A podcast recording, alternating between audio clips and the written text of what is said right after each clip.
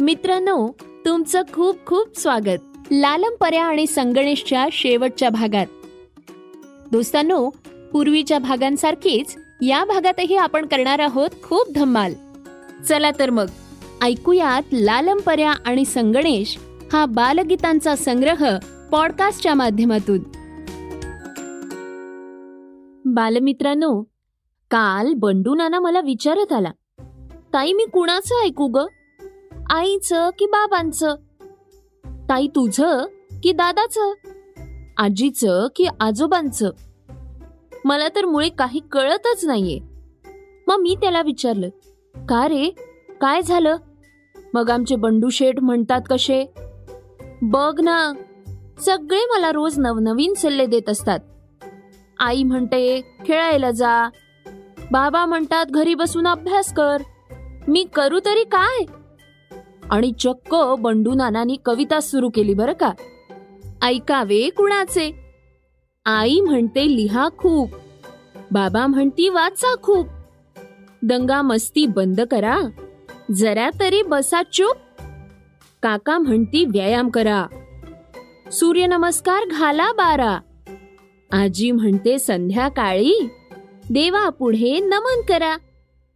शाळा ट्युशन करता करता दिवस सारा निघून जाई. उरल्या सुरल्या संध्याकाळी टीव्ही व्हिडिओ खुणावत राही. हे हे करा ते ते नको. जो तो सारखे सांगत राही. ऐकावे तरी कोणाचे? तेच आम्हाला समजत नाही. मग मी म्हंटल बंडू दादा त्यात काय एवढं? सगळ्यांचं ऐकायचं आणि आपल्या मनाची तीच करायची बरं का? दोस्तांनो परवा आपल्या बिट्टूनं मला एक प्रश्न विचारला. मोठी माणसं वेड्यासारखी का वागतात? मी म्हटलं अगं वेड्यासारखी म्हणजे काय? त्यावर तिने मला असे का ही कविताच म्हणून दाखवली. आणि ती कविता ऐकल्यावर मला जाणवलं की तिचं म्हणणं अगदीच काही खोटं नव्हतं.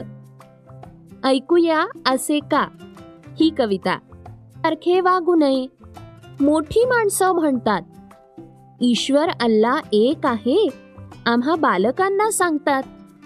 मंदिर मशीद चर्च यात भेद नाही म्हणतात. खरा फक्त मानव धर्म अशा घोषणा देतात. स्वतः मात्र धर्मापायी दंगा जाळपोळ करतात. स्वतः मात्र धर्मापायी दंगा जाळपोळ करतात. शहाणी माणसं वेड्यासारखी अशी का हो वागतात? खरंच कधी कधी मोठी माणसं जशी बोलतात तशी वागत नाहीत. तेव्हा तुम्हीच लहान मुलांनी त्यांना नीट समजावून सांगायला हवं. ईश्वर अल्ला एक. मंदिर मस्जिद चर्च यात काहीच भेद नाही. ही शिकवण लहानपणापासून तुमच्या मनात रुजली तर तुम्हीही मोठे होऊन असा वेडेपणा करणार नाहीत. दोस्तांनो तुम्ही कधी ढगांकडे निरखून बघितलंय का? मला तर बाई फारच गंमत वाटते. कधी ढगांमध्ये मला कप बशी दिसते तर कधी बुंदीचा लाडू. तुम्हालाही असे निरनिराळे आकार ढगात दिसतात ना? परवा काय झालं माहितीये? बंडूने मला सांगितलं की त्याला आकाशात काय काय दिसतं. ऐकूया असाच कधी मी या छानशा कवितेतून. असाच कधी मी आकाशातील ढगण्या हाळीत बसतो. असाच कधी मी आकाशातील ढगण्या हाळीत बसतो मजे मजेचे आकार पाहून मनाशीच हसतो.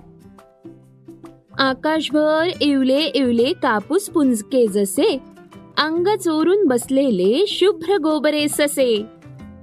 कधी येती हत्तींचे कळप काळे आणि निळे सोंडांमधून धुवाधार लख विजेरी सुळे. क्वचित कधी मग उंटाचाही एक काफिला येतो. बघता बघता क्षितिजा पल्याड दूर देशी नेतो. चांदण्यांशी खेळतात ढग गोल गोल राणी. डोळे झाकून चांदोबाचे रंगते छप्पा पाणी. जादूच्या दिव्याचा कधी चक्क राक्षस होऊन जातो.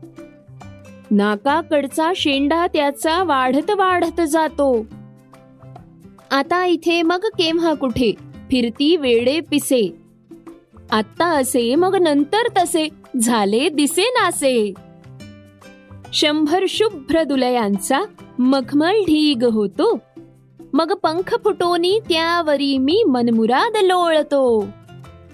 काय गंमत आहे ना दोस्तांनो?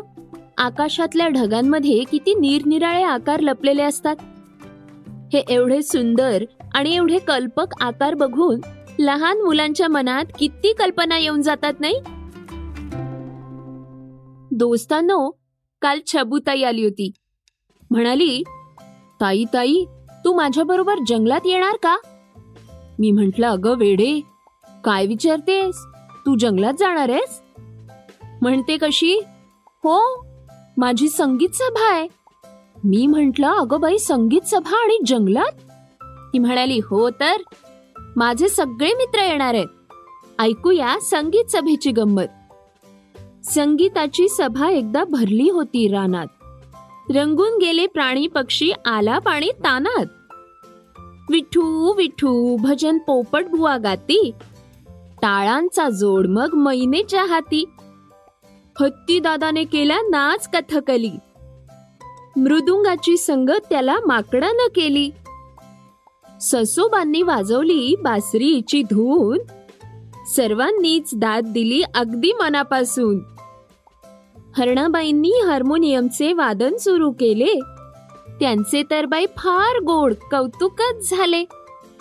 सिंहिणबाईंनी वाजवली सुरेल सतार. सिंहिणबाईंनी वाजवली सुरेल सतार. तारांवरच लावली नखांना त्यांच्या धार. कोल्होबांनी वाजवली मस्त शहनाई. भान हरपून मधूनच केली कोई कोई. लांडग्यानं लावताच व्हायलिनला हात. सभेत पसरली जांभयांची साथ. वाघोबांनी आळवला डरकाळेश्वर राग. पेंगणाऱ्यांना आली खडबडून जाग. सूर राणी कोकिळेचा वसंत बहार.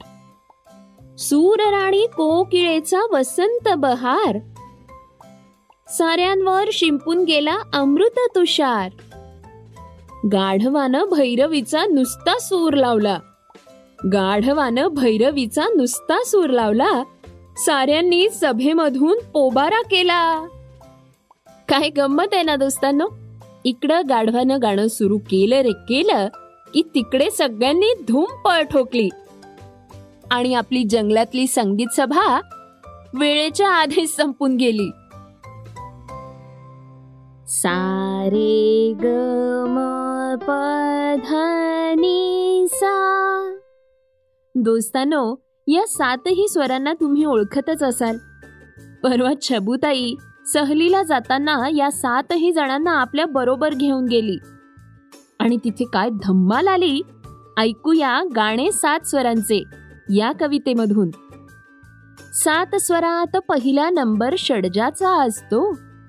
गंमत पहा ओळीत शेवटी तोच पुन्हा दिसतो.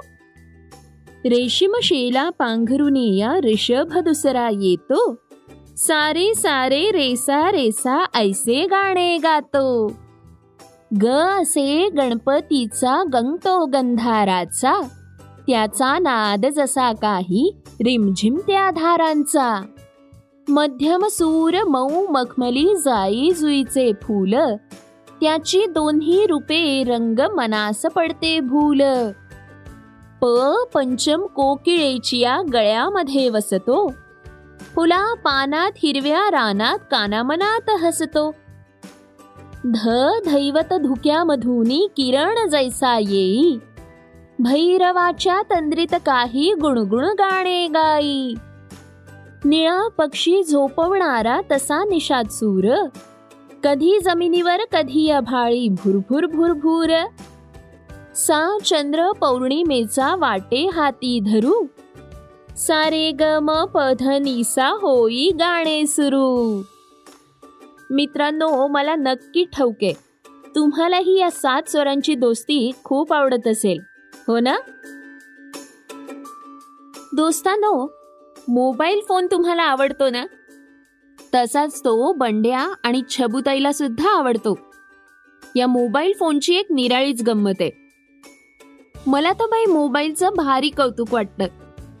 ऐकूया मोबाईलशी जुडलेली ही एक छानशी कविता. बाबांच्या खिशात लपलंय कोण? चालता फिरता मोबाईल फोन. सांगू त्याच्या किती गमती जमती रोज तो करतो नाना करामती. इकडून तिकडे संदेश पाठवी. आपल्या पोटात कित्येक माहिती साठवी. सगळे नंबर अगदी तोंड पाठ. गाणी गातो पन्नास साठ. ह्याला कबीर व्हायरस छळतो. पण मंत्र टाकताच तो दूर पळतो. दादाचा फोन काढतो फोटो. लगेच स्टोअर गायब होतो. मलाही हवाय असलाच फोन. पण या नकट्या धाकट्यास देईल कोण? अशी गंमत आहे तर. छोट्या दोस्तांना फोनचं किती कौतुक असतं नाही?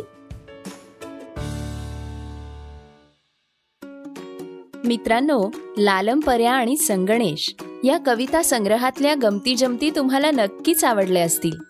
दोस्तांनो तुम्हाला हा पॉडकास्ट आवडला असेल तर आम्हाला स्पॉटीफाय आणि ॲपल पॉडकास्टवर जरूर रेट करा. या पॉडकास्टमधील सगळ्या कविता दिलीप राज प्रकाशनच्या लालमपर्या आणि संगणेश या पुस्तकावर आधारल्या असून त्याच्या कवयित्री सौ शोभा बडवे आहेत.